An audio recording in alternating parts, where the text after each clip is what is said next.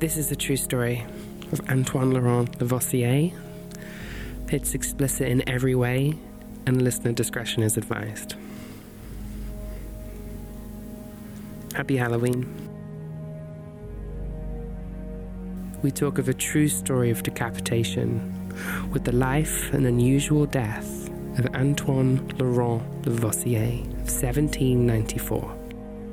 Lavoisier was a dreamy French chemist, responsible in part for the metric system and a few other crimes against humanity.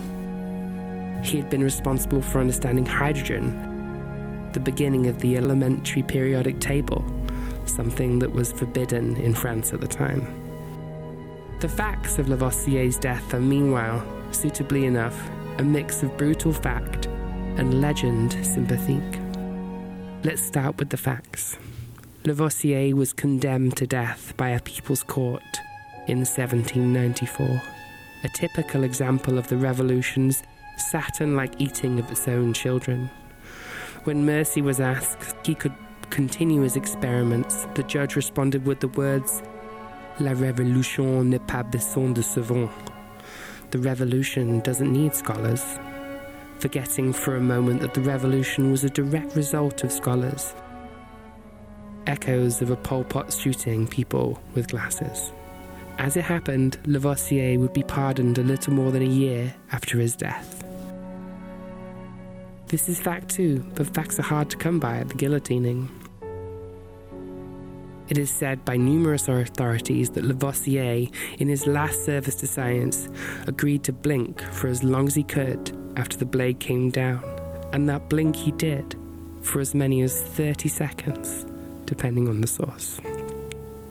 The author of this story loves the image of the couple of earnest French savants, the kind the mother Liberté had for elevensies, lifting the head and counting the blinks as the grinning executioner stepped over them to get at the next prisoner. So, where does this story come from? Quite simply, human curiosity about the fate of the head when the blade has separated it from the body. A desperate attempt to add some romance to the industrialization of killing with the guillotine. Certainly, there's lots of good stories about it. The author, Beachcombing got some fascinating responses to his recent question about proof for continued consciousness after decapitation. Most were unsourced, and if anyone can fill the gaps, he would be most grateful. Another author writes of a favourite beheading story actually involving the humanitarian guillotine rather than chopping block. You may be familiar with this tale as it's rather famous.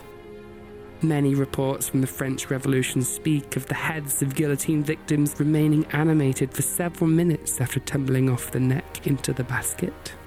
By far the most vivid of these stories for me is that of Charlotte Corday, the woman who's stabbed the revolutionary Marat to death while he was taking a bath, memorialized most famous by Jacques Louis David, when her head tumbled into the backlit baskets, witness reported it was snatched out by the executioner's assistant, who held it up by the hair and slapped Charlotte's cheek. It is said her eyes looked his way and her dismembered head wore an expression of indignation. Some say her lips moved as if she tried to speak.